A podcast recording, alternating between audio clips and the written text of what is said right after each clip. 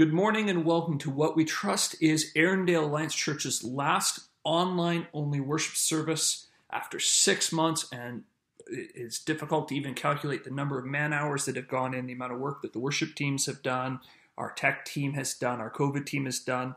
Lord willing, starting next Sunday, September 13th, we will have people in our sanctuary as we would have pre COVID. Of course, there are rules that are going to govern how we're going to come and go from the building and what the fact that we need to be wearing masks and the social distancing that we are required to do.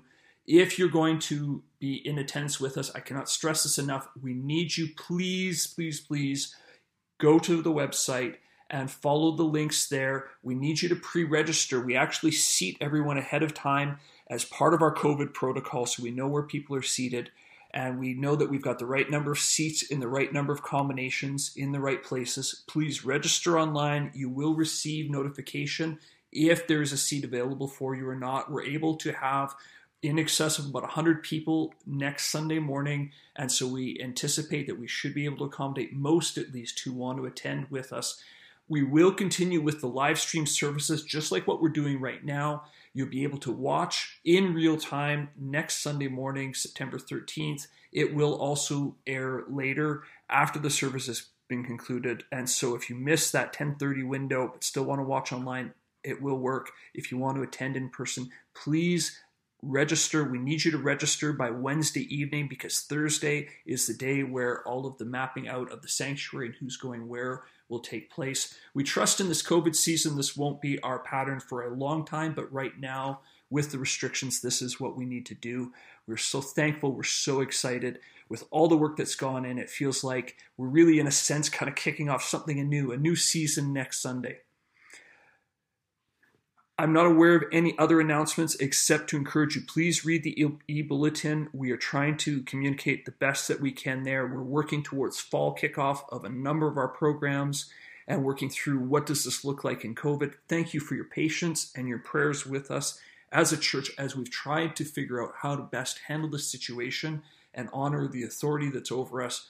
Do so in a way that is safe and is uh, considerate of others, and we are it's going to be good to have everyone back. With this in mind, would you bow with me in prayer as we begin this week's service? Holy God, we thank you. Lord, we thank you so much that even in a season where there's been a lot of challenges and there's been so many disruptions and so much uncertainty that it doesn't catch you off guard. Lord, thank you that it looks like we can be together once again. Father, I'm mindful of your words. Better a day in your courts than a thousand elsewhere. Lord, it is good to be among your people. We know, Holy God, that you are with us wherever we are. But Lord, thank you that we're going to be able to meet together again. We trust you as the situation continues to change for wisdom to know how to continue to move forward. As we look at the various programs that are launching, as we look at what you're calling us to as a church, Holy God, would you continue to lead us? Would you continue to guide us? Lord, thank you for our tech team and the countless hours and the effort and the energy that they have put into figuring out how we can do this and do it well. Lord, thank you for our worship teams and the challenges that they have embraced as we have changed up schedules and approach, and, and there's been so much uncertainty. Father, thank you for the office staff and the many hours that they have put in. Lord, we know that COVID has hit all of us hard, and that there are many who are at home who are lonely. Lord, we know we've got church members who are in hospital and in nursing homes and they're not able to see their loved ones because of restrictions. Father, in a season where we're anticipating this celebration next Sunday of once more being together as your people in one place, we're mindful of those who won't be able to be there. Lord, we're mindful of those who are struggling with health difficulties. And Father, we ask for your healing on them. We ask for your grace and your mercy. Lord, we ask for opportunities to encourage where we can encourage, to uh, share fellowship where we're able to share fellowship. And Holy God, we ask that wherever you have us, that we would know your presence, that Holy God, you would you'd bring your joy and your peace. And more than that, that you'd speak to us and speak through us. Father, as we gather in various places around your word and in worship and in prayer, would you continue your work of transforming and sanctifying us, your people. Lord, we ask for wisdom for our elders board as they continue to guide us in this season. Lord, we're so thankful for our office staff and the work that you're doing there. We're mindful of our teachers and our various ministry leaders and the, the, the burden you've given to so many to continue your work and that we haven't stopped working in the middle of COVID, but we've asked, how are we going to do it? Father, we've had a bit of a break. We ask that this would be a time of renewal, even if we're not aware of it, a time of refreshing and refocusing. Show us what you would have us to do. Show us where you'd have us to go. Father, we're thankful for our partner churches. We think of Heritage Alliance in Regina, we think of Living Hope and the Korean church that also fellowships in Regina. And Father, we know they're facing the same challenges we are. Lord, we commit them to you, asking for your grace and your mercy. Lord, would you continue to use them to advance your kingdom and have your way in them? Father, we thank you for village missions and the ministry that you've given them across Canada. And I think of some of the pastors I know from that network as these small communities receive these missionary pastors to share the gospel, to love them, and to encourage them. Father, would you protect these pastors as they serve? Would you protect these communities? And would you continue to would you continue to advance your kingdom through what happens in these various congregations all across this country? Father, we thank you for this ministry and the incredible way that you're using it to bless. Father, we know that they have need of more missionaries, and we ask that you'd raise up missionaries for village missions for here at home in Canada, for men that would step into that gap and would say, I will go. Lord, would you prepare their hearts and prepare the congregations? If they're married with families, Father, that you prepare them as families to answer your call, that there might be an effective gospel witness in those communities, building into the lives of the believers who are already there and sharing the truth of the gospel among a community that is separated from you. Father, we also thank you for Marie Enns in Cambodia and the ministry that you've given her. And Father, we thank you for the, her many years of faithful service as one of our Alliance missionaries. We commit her to you, asking that you'd have your hand on her, that you would continue to use her. Father, she her own request is that we pray for Blaine Sylvester as he partners with her and with other missionaries in supporting what happens overseas. Father, we ask that that would be so. Father, we continue to seek you for the good Christian women they need to be the house mothers in the Cambodian ministry that you would raise women up to share and to serve, and that you give Marie wisdom as she works with these ladies. Father, we ask for your protection over Cambodia from COVID 19. We know it's hitting other countries. We ask for your grace and your mercy on Cambodia, that you protect them in this season. Lord, would you have your hand on what goes on in the schools there, in the high schools in particular? And Father, in what she does in ministry there, would Marie know your peace? Would she know your filling? Would she know your leading? Have your way in her, Holy God. Father, for the rest of our service this morning, we thank you for the worship team and ask that you'd use them to bring us into your presence. Father, we as your people are not gathering for performance, but we are the performers, bringing our best before our God. And you are the audience. Holy God, teach us what this means. Lord, we pray blessing over our worship team with much thankfulness for their willingness to serve. We also think of Glenn, who will be bringing the word in a few moments. And Father, thank you for the ministry that you have given him and Ruth, the blessing they are to us as a congregation and us as people. Father, would you would you return back a blessing on them as he comes and shares your word with us today, that you'd speak through him, that you'd have your way in and through him in ministering to us and give us ears to receive what you laid on his heart. Lord, have your way with this service, we ask, with much thankfulness in the name of Christ. Amen. God bless. Good morning, everyone. Welcome to Kids Talk today. Have or who likes to do dishes? In our house, dishes are not the favorite thing to do. Some people, when they do dishes in your house, you might have a dishwasher. In our house, the people are the dishwashers. We don't have a dishwasher machine that we can put our dishes into, we have to wash them by hand. And it's not always fun. Um, so when we wash dishes, we have to use hot water and soap and to get the dishes all clean and um, looking well so that people can use them again. So if we don't, here's my cup. And I'm not sure what we drank out of this cup, but it's kind of nasty looking and there's some lipstick on it, so I think I probably used it. Um, but I don't think I want to use this cup again until it's been cleaned. And the worst thing is, is that I can wash it, but that lipstick is kind of hard to get off. And the worst thing about doing dishes is, and sometimes this happens with dishwasher machines too, is that when you take those dishes out, they're still dirty. Sometimes there's some food that's been left on them or something. And the worst thing about washing dishes is having to wash them a second time before you can use them. So, if we washed our glasses to look like this, nobody would have nobody would want to drink out of this and we would have to start all over again. But the Bible, the Bible doesn't talk about spotty dishes and dirty dishes like that. But it does tell us that we can be spotty. And how can we be spotty? We can be spotty because our hearts are filled with sin. When we do things or say things or think things that are wrong or contrary to what God wants us to um, think or act or do, we are no longer bright and spotless Christians. God, or, and so then we need to ask God to forgive us so that He can purify us, so that He can make us clean, like my clean glass. Because this is a glass that people would want to use. And this is a glass that when we are bright and spotless, we are able to shine Jesus' love to others through um, by being clean.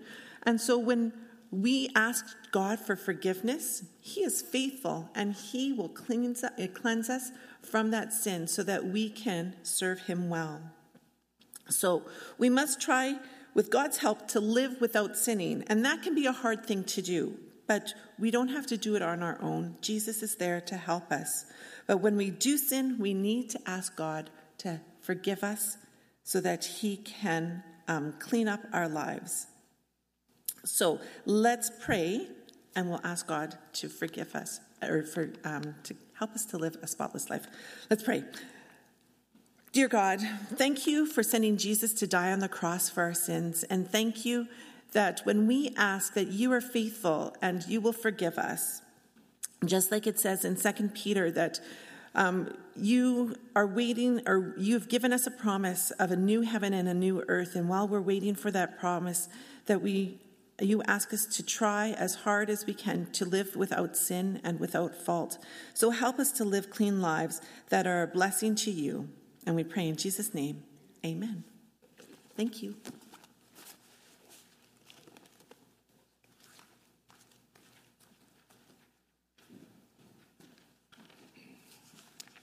Good morning. Our scripture reading today will be Acts 10, and I'll be reading the whole chapter. So follow along if you want. At Caesarea, there was a man named Cornelius, a centurion in what was known as the Italian regiment. He and all his family were devout and God fearing. He gave generously to those in need and prayed to God regularly. One day at about three in the afternoon, he had a vision. He distinctly saw an angel of God who came to him and said, Cornelius. Cornelius stared at him in fear. What is it, Lord? he asked. The angel answered, Your prayers and gifts to the poor have come up as a memorial offering before God. Now send men to Joppa to bring back a man named Simon, who is called Peter. He is staying with Simon the tanner, whose house is by the sea. When the angel spoke to him had gone, Cornelius called two of his servants and a devout soldier who was one of his attendants. He told them everything that had happened and sent them to Joppa.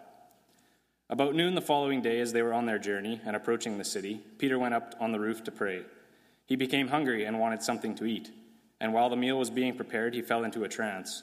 He saw heaven opened and something like a large sheet being let down by, to earth by its four corners. It contained all kinds of four footed animals, as well as reptiles and birds. Then a voice told him, Get up, Peter, kill and eat. Surely not, Lord, Peter replied. I have never eaten anything impure or unclean. The voice spoke to him a second time Do not call anything impure that God has made clean. This happened three times, and immediately the sheet was taken back to heaven. While Peter was wondering about the vision, the men sent by Cornelius found out where Simon's house was and stopped at the gate. They asked they called out, asking if Simon, who was known as Peter, was staying there. While Peter was still thinking about the vision, the Spirit said to him, Simon, three men are looking for you. So get up and go downstairs.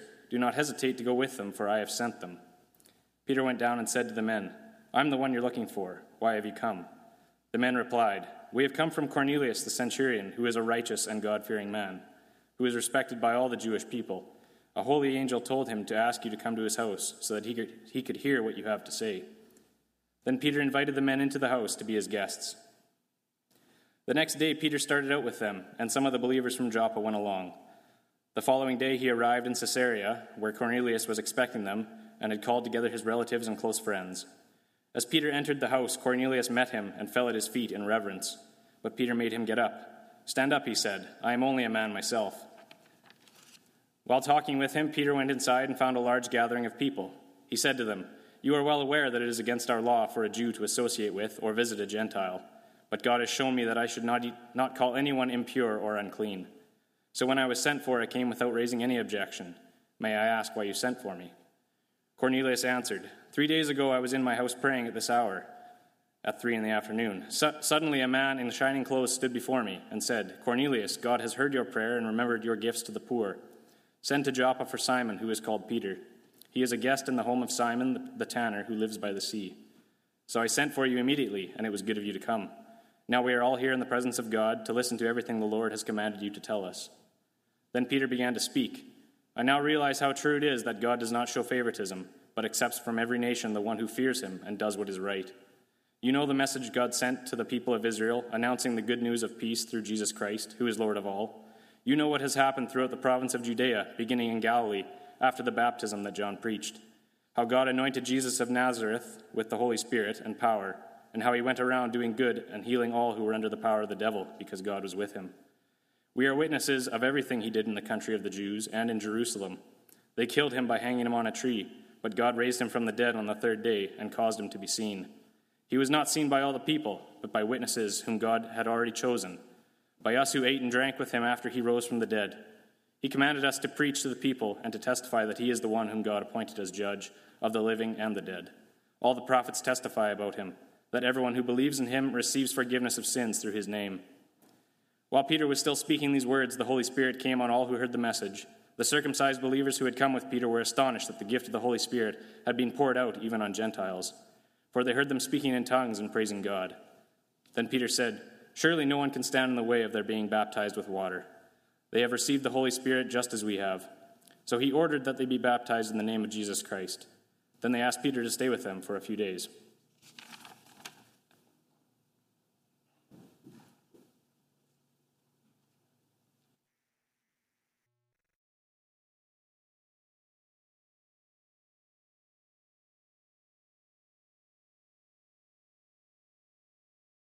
Psalm 34 reminds us that the Lord is good and invites us to taste and see that the Lord is good. And that stands even when we go through difficult times. Part of the Psalms talks about going to the Lord for refuge. That's in the midst of a difficult time. And so as we sing together this song, Taste and See that the Lord is good, I would ask you to just think about uh, God and think about those things that you go through and give them to Him and bless His name, for that is fitting. If you want to stand, you can, and if you have a mask on, you can even sing. Uh, let's uh, join together.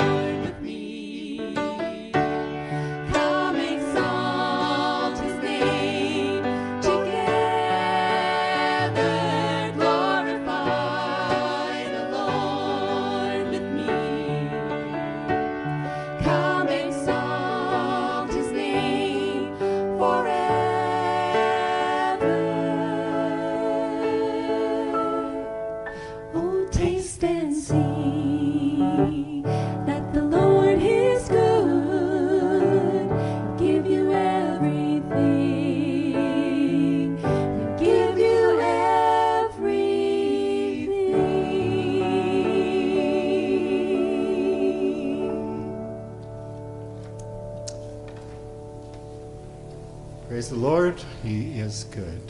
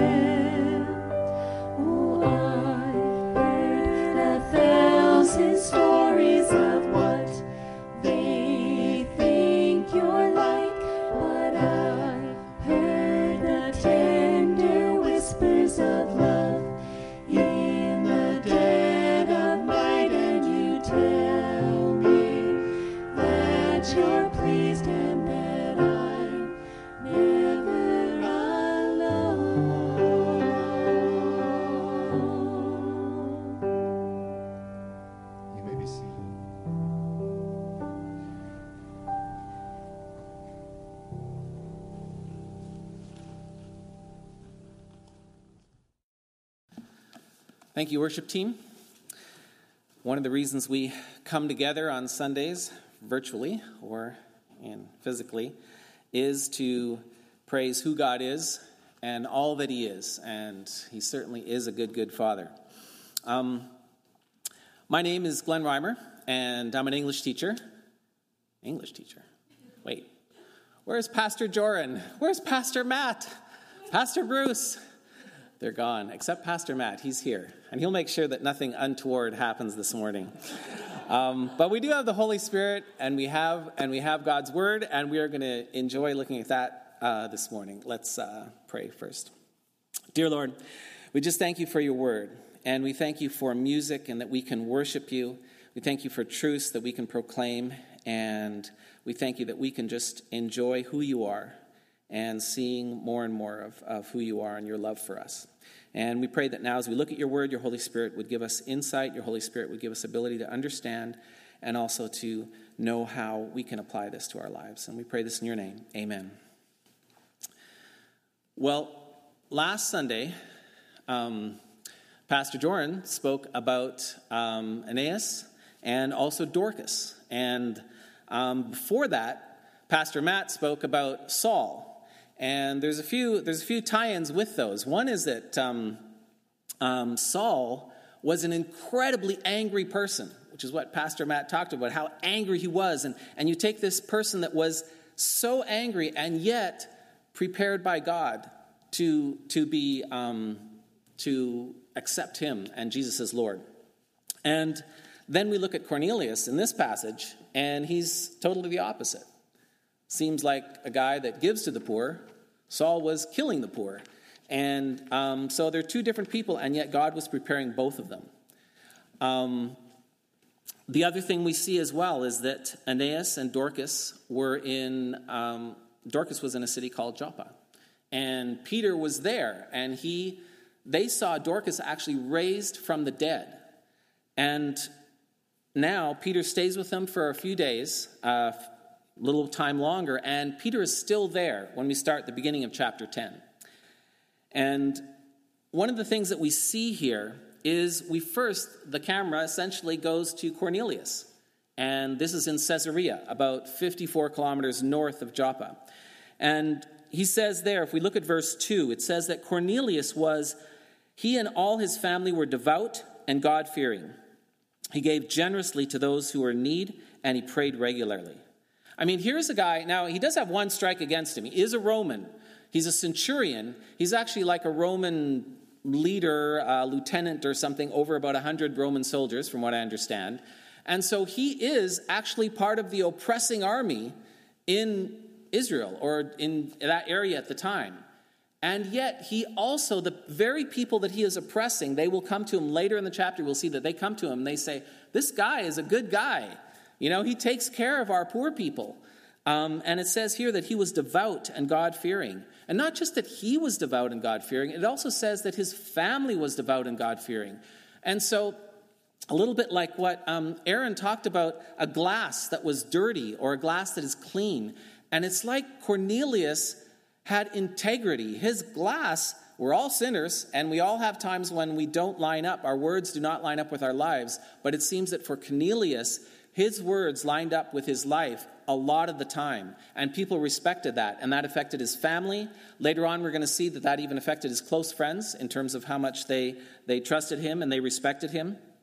And surely Cornelius would be someone that you'd think if anybody was someone that didn't need anything more to get into heaven, it's surely Cornelius. He's God fearing, he's devout, he loves his family, his friends, he helps the poor. What more would you want for someone to get into heaven? And yet, God said, I want to send someone to you to explain more fully the message that you need, the message of the good news. And what we see is, first of all, an angel came. And it says uh, in verse 4, 4 to 5 here, it says uh, that the angel came, he distinctly saw it, and then Cornelius stared at him in fear. What is it, Lord? he asked. The angel answered, Your prayers and gifts to the poor have come up as a memorial offering before God. Now send men to Joppa to bring back a man named, Simon, who is called Peter. And here we see Cornelius. Again, it's interesting the response. Like both Saul and Peter and uh, Cornelius all respond in a different way, but they have their first phrase is interesting. For Saul, it was, um, Who are you, Lord? You know, he had no idea. For Cornelius, it was like, What is it, Lord? and saying, What do you, what do you want me to do? For Peter, it was, Surely not, Lord. So you, you have a few different responses, and interesting to compare them. But Peter was a, was, a, was a lieutenant. He was someone that was used to both giving orders and receiving orders, and it seemed that he adopted that same stance in his relationship um, to God in this case. And it says here, the angel says that your gifts to the poor and your prayers have been noticed by God. And one thing that's interesting is that God notices the prayers and God notices the gifts to the poor. There's a lot of other things sometimes we put into our Christian life that maybe is not so noticeable to God, but prayers and our acts of compassion are two things that um, it says here is something that God really notes as he looks at us. Um, in verse 7, one of the things we see there is that when the angel spoke to him and gone, Cornelius called two of his servants and a devout soldier who was one of his attendants. So here we see when, when Cornelius said, What is it, Lord? He meant it. It wasn't just lip service. He wasn't just calling him Lord. He actually did exactly right afterwards what, what had been asked. And you know, we might say, have an angel come to him, the, the vision, all these things, they seem quite supernatural. They seem quite removed. But um, Ruth and I have been on, you know, the other side of the world for many years, and it seems sometimes that almost every other believer we meet there has said, Oh, you know, before I became a Christian, I had Jesus appear to me in a dream. And it's not uncommon, um, even today. Um, you know, and, and I think that the thing is that we need to realize is that God will use whatever He needs to get our attention, and He uses different means to do that. And in this case, He sent an angel to Cornelius. The other thing that's interesting there is that it says that there was a devout soldier who was one of his attendants. This is in verse 7. And what that means to me is that means that this was also a God fearing soldier. This was a soldier that was walking down the same path as Cornelius, his boss.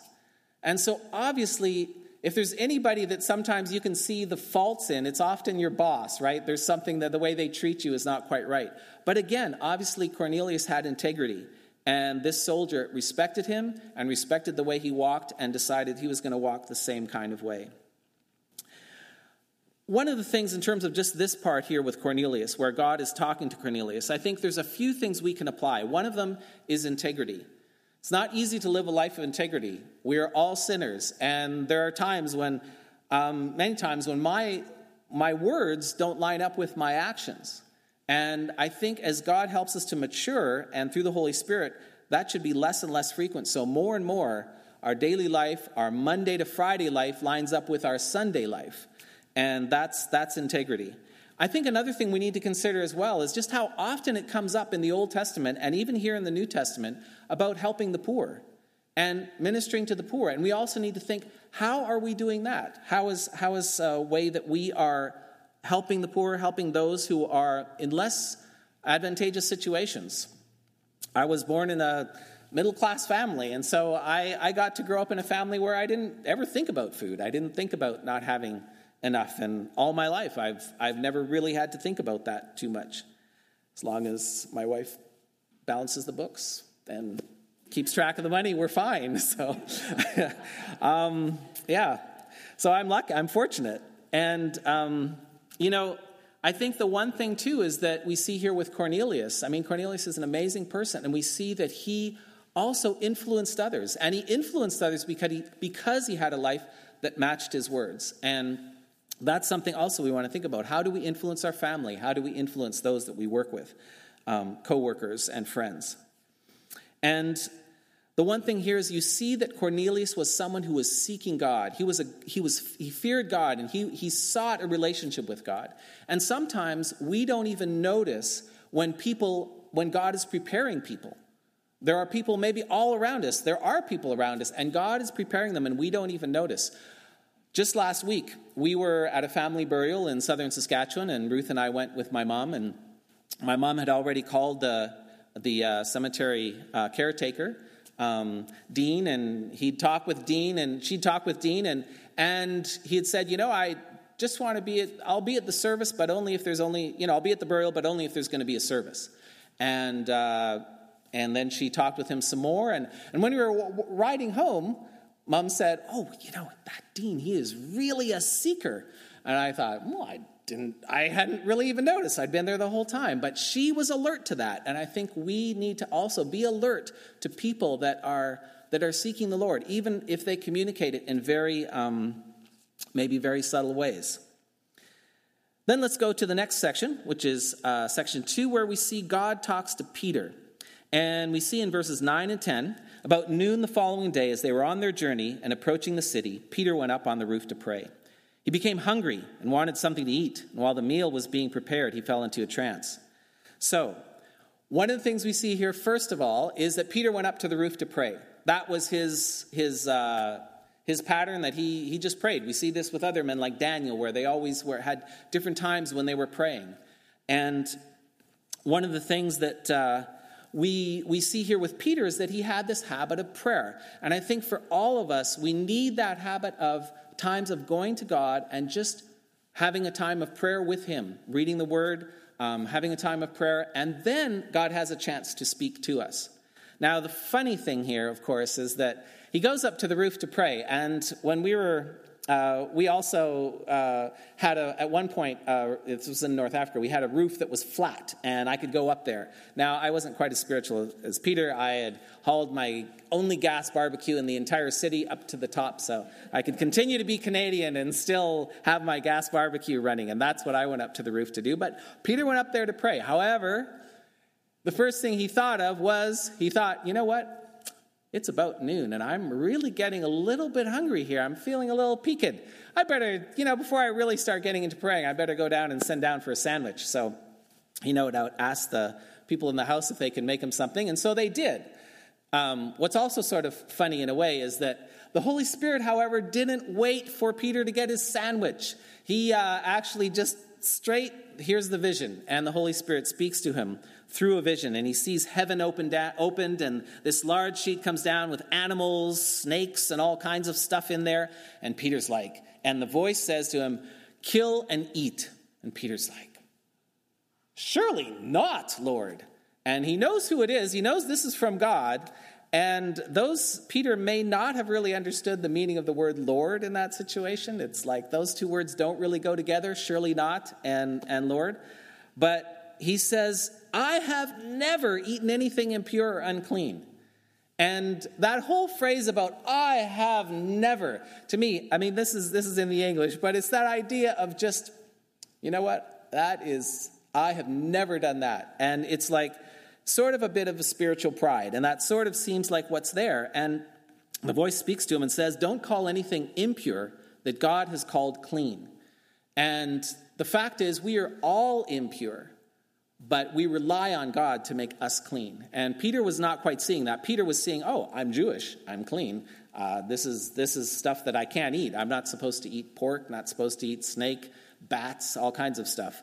Um, so, so that, and Peter was seeing that as his righteousness, as his external um, righteousness. And that was something that God is saying, no, do not call anything impure that God has made clean. And the interesting thing is then in verse 19 and 20, while Peter was still thinking, and he's like thinking, thinking, even 17, verse 17, it says, While Peter was wondering about the meaning of this vision, the men sent by Cornelius found out where Simon's house was. And the one thing we see also God's timing. God's timing everything perfectly. He's coordinating everything together. And we've seen, I remember in, in Mongolia, we could see it just seemed like, you know, God was just doing all kinds of things, but it from the ground point of view it just looked like sort of a little bit chaotic. But then when you step back and you had the um, advantage of a few years of time you could see wow god was putting that together god put this together god put this together. And that's what god's doing here. He's coordinating two separate things completely together. And two days journey is a long ways. It's as if this, these guys came from vancouver and then they showed up in saskatoon. Um, so one of the things that we see here is just that the, the spirit decided he tried the first attempt with Peter. You know, there was the special effects, there was, you know, all the whole sheet, the whole vision thing, that didn't work. So he does what uh, Ruth has sometimes used to do with our boys when they were little. She would just take their face, when they were like all over the place, she would just like, and listen, take their face in their hands and just sort of say, now listen. And it seems like that's what the Holy Spirit. The Holy Spirit has tried the whole fancy way to, to approach it. Now he's speaking to Peter directly and clearly, and he just says, Look it, Simon, three men are downstairs looking for you. So get up and go downstairs. Do not hesitate to go with them, for I have sent them. And this time, Peter obeys. And Peter just goes downstairs and he says to the men, I'm the one you're looking for. Why have you come?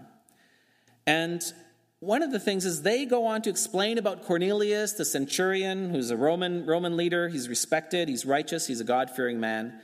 And then, amazingly, Peter invites them into his house. Now, if you've been watching on YouTube, uh, The Chosen, you'll know that Peter had a run-in with uh, the Roman authorities when uh, you know earlier on. So there's some reason why Peter might have some, uh, you know, might might have had some problems. Now I'll just clarify: the chosen only has uses a bit of spiritual imagination. It sort of says, you know, this is what might have happened, this is what could be here. We don't know, but no doubt. Peter, any Jewish person, almost any Jewish person, would not have good feelings towards uh, towards an oppressive, a leader of a you know occupying army. But Peter invited the men into the house to be his guests. Now, this soldier, for sure, we know this soldier, well, not for sure, but we would imagine this soldier was not Jewish.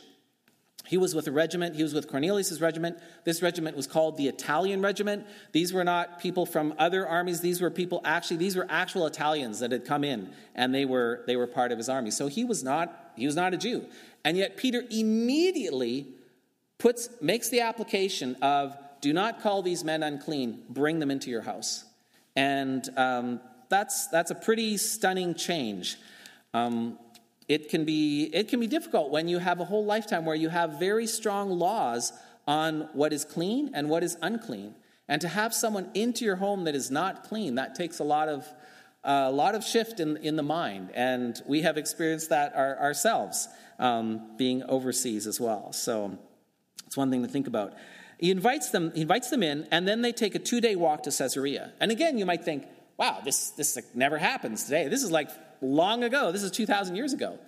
But just on Friday, we were at the funeral of Adrian van uh, Bild, and he was in Papua, and a bunch of men, a dozen men or 10 men, came from, they were Nduga uh, men from the jungles of Papua, from a place called Mapenduma.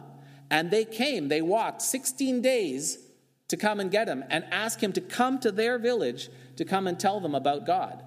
And so he did. And he went 16 days through the jungle to this village to tell them about God. And that's right in our, our lifetime. So this kind of thing still does happen. And we can see this also, we can look for this in, in our lives as well. So, in terms of application, what, how can we apply this part um, in terms of Peter here? And I think the one thing is that, generally speaking, when God speaks to us, and asks us to go talk to somebody or to go minister to somebody or to do an act of compassion for somebody who is hurting and in a bad situation, it's almost never convenient. It almost involves leaving something comfortable. Like, I, am very comfortable in my house. You know, with COVID, it's like now I, I'm, not just, I'm not just in my house. I don't even have to go out of my house to go to work. I just walk downstairs and I turn on the computer and I teach over video and it's very comfortable. And you know, it's generally speaking, when God calls us to, to go do something, asks us to do something, it's going to be uncomfortable, it's going to be inconvenient, it's not going to be at a great time. However, after we go and we do what God's asked us to do, there is, there is joy. And we see joy because we see God at work, and that always is something that brings us, brings us joy. Um, one of the things that we, uh, that we have seen is just that sometimes um, God just, for some reason, He asks us to be involved in His kingdom. And Pastor Jordan was preaching last week, and he says one of the things he closed with was that God invites us to go with Him, to go with Him in His kingdom, and to, to go along with Him as He builds His kingdom. And that is what God was doing here with Peter. And I think we all need to think about how long has it been since God has asked to do some, us to do something a little bit crazy, but we have gone and been willing to do it. And that's something that we need to always be in that mode. We need to always have our, our radio tuned to the right channel. Um, I don't know what the modern equivalent of that is, but, uh, but anyways, something, you know what I mean. Um, so then we see Peter goes. Peter talks to Cornelius, and Cornelius is ready. Verse 24, we see that Cornelius says, he says, it says, the following day he arrived in Caesarea. Cornelius was expecting them and had called together his relatives and close friends. Uh, Cornelius is an army guy, so I guess he, he knew exactly, he knows how long it was going to take his, his guys to get down there. He knew how long it was going to take to get, for them to get back. He was ready. But he was also ready in that he invited his relatives, he invited his family, he invited his close friends. And he didn't even know Peter, but he was doing this all because this is what God had told him to do. And his close friends trusted him. This could have been very awkward, could have been a very bad situation, but they trusted him and he trusted God. Then Peter comes, verse 28, he said to them, You are well aware that it is against our law for a Jew to associate with or visit a Gentile. But God has shown me that I should not call anybody impure or unclean. So I'm not sure if this would have been the best thing to start with. Um, you guys are all a bunch of filthy Gentiles, and I really shouldn't be here, but I've come anyway because God has told me to be here. But you know, Peter, he's he he sort of starts talking, and then he you know, and then he begins to think of what he should be saying after after whatever has come out first. Um, the other thing is he says, uh, but you know, when I was sent for, I came without raising any objection. I'm not sure that's quite, that might be stretching it a little bit, but, anyways, eventually Peter got on the right track, and he does ask, Why did you send me? And he realizes, he says there in verse 34 to 35, then Peter begins to speak. Cornelius, first of all, explains what has happened and, and everything, and how God came to him and why he sent the men. And then Peter began to speak. I now realize how true it is that God does not show favoritism, but accepts from every nation the one who fears him and does what is right. And here we see again that the kingdom of God is completely untiered, it is completely flat. It is God accepts all of us equally. It is like based on, it's just individual. His relationship with us is individual. And it's not based on which race we're from, it's not based on which gender we're from, it's not based on which country we're from. It's based completely just that He loves each one of us and accepts each one of us.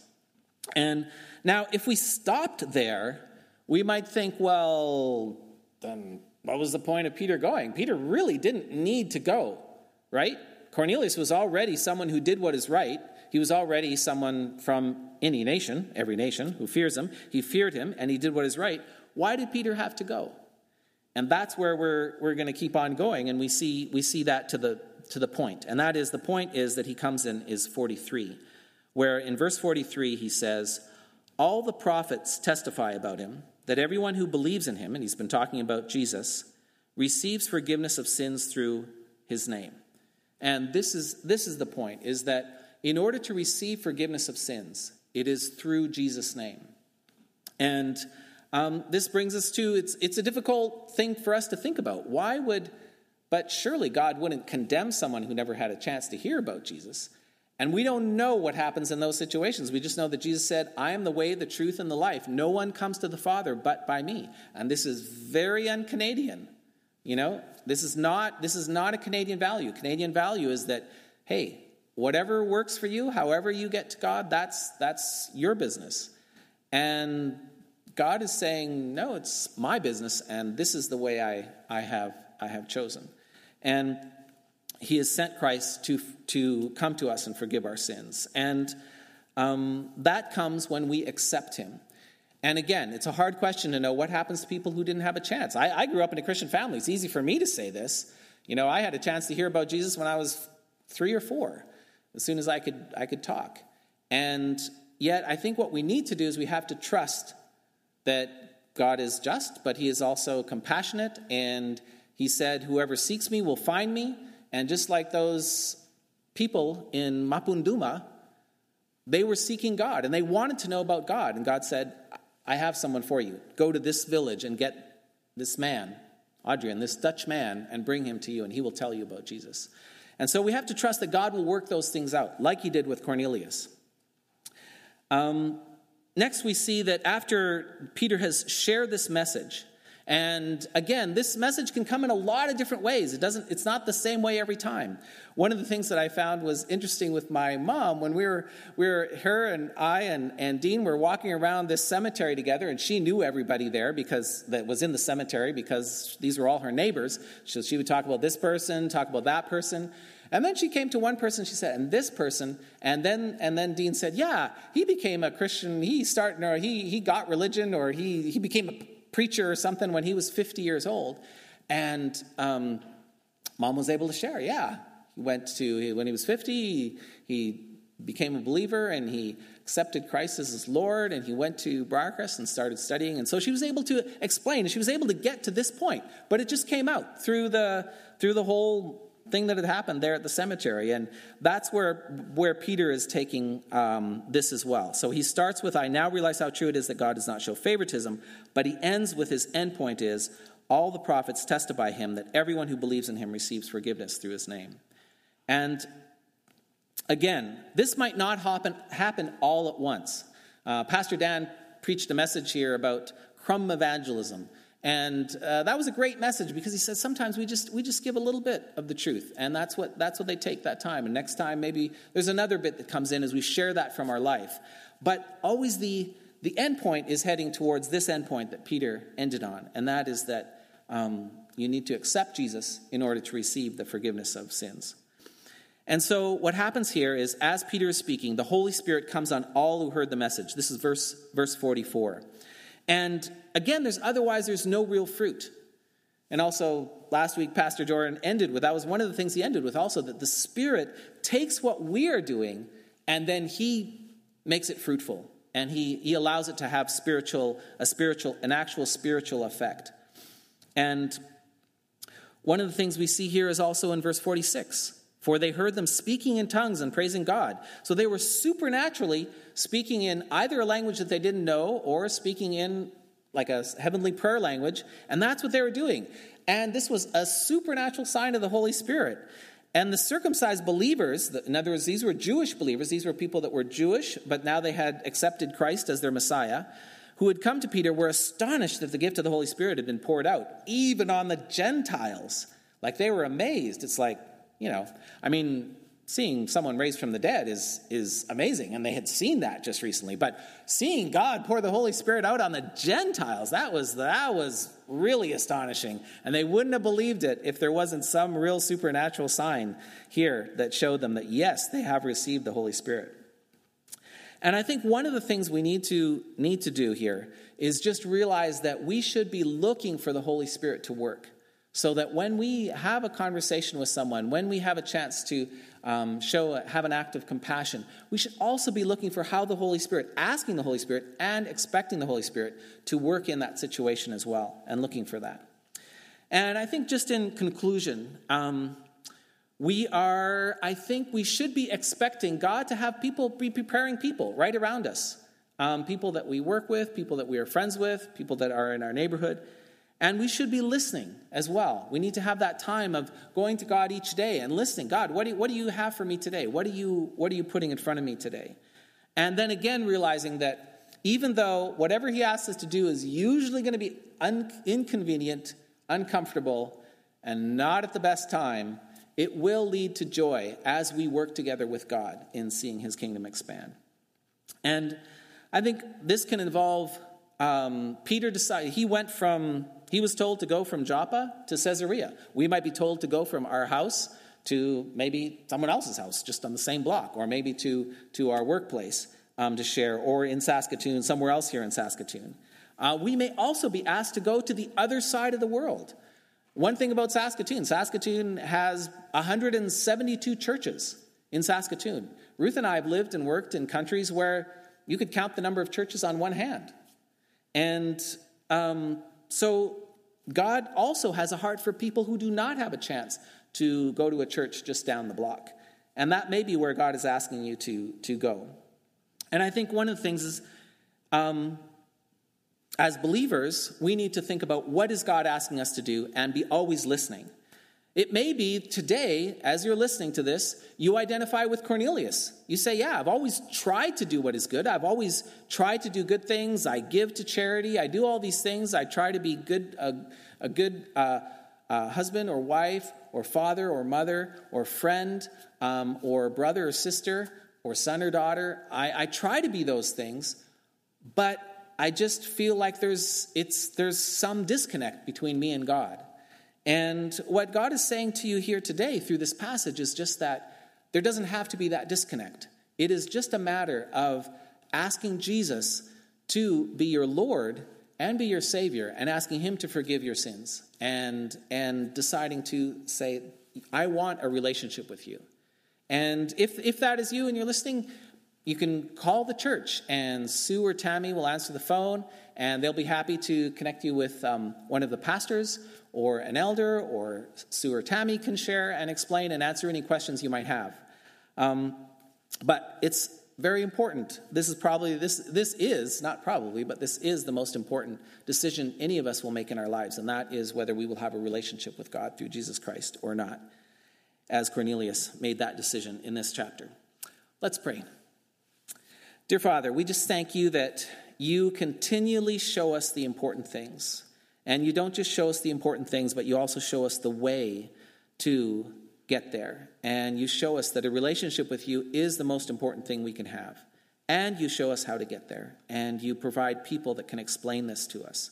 And Lord, we pray that we would be people that would be involved in this process. We also pray for those who do not know you and have a relationship with you, that they would just, that your Holy Spirit would be upon them and just bring them an intense longing to be reunited with their good, good Father who, who loves them deeply and desires a relationship with them.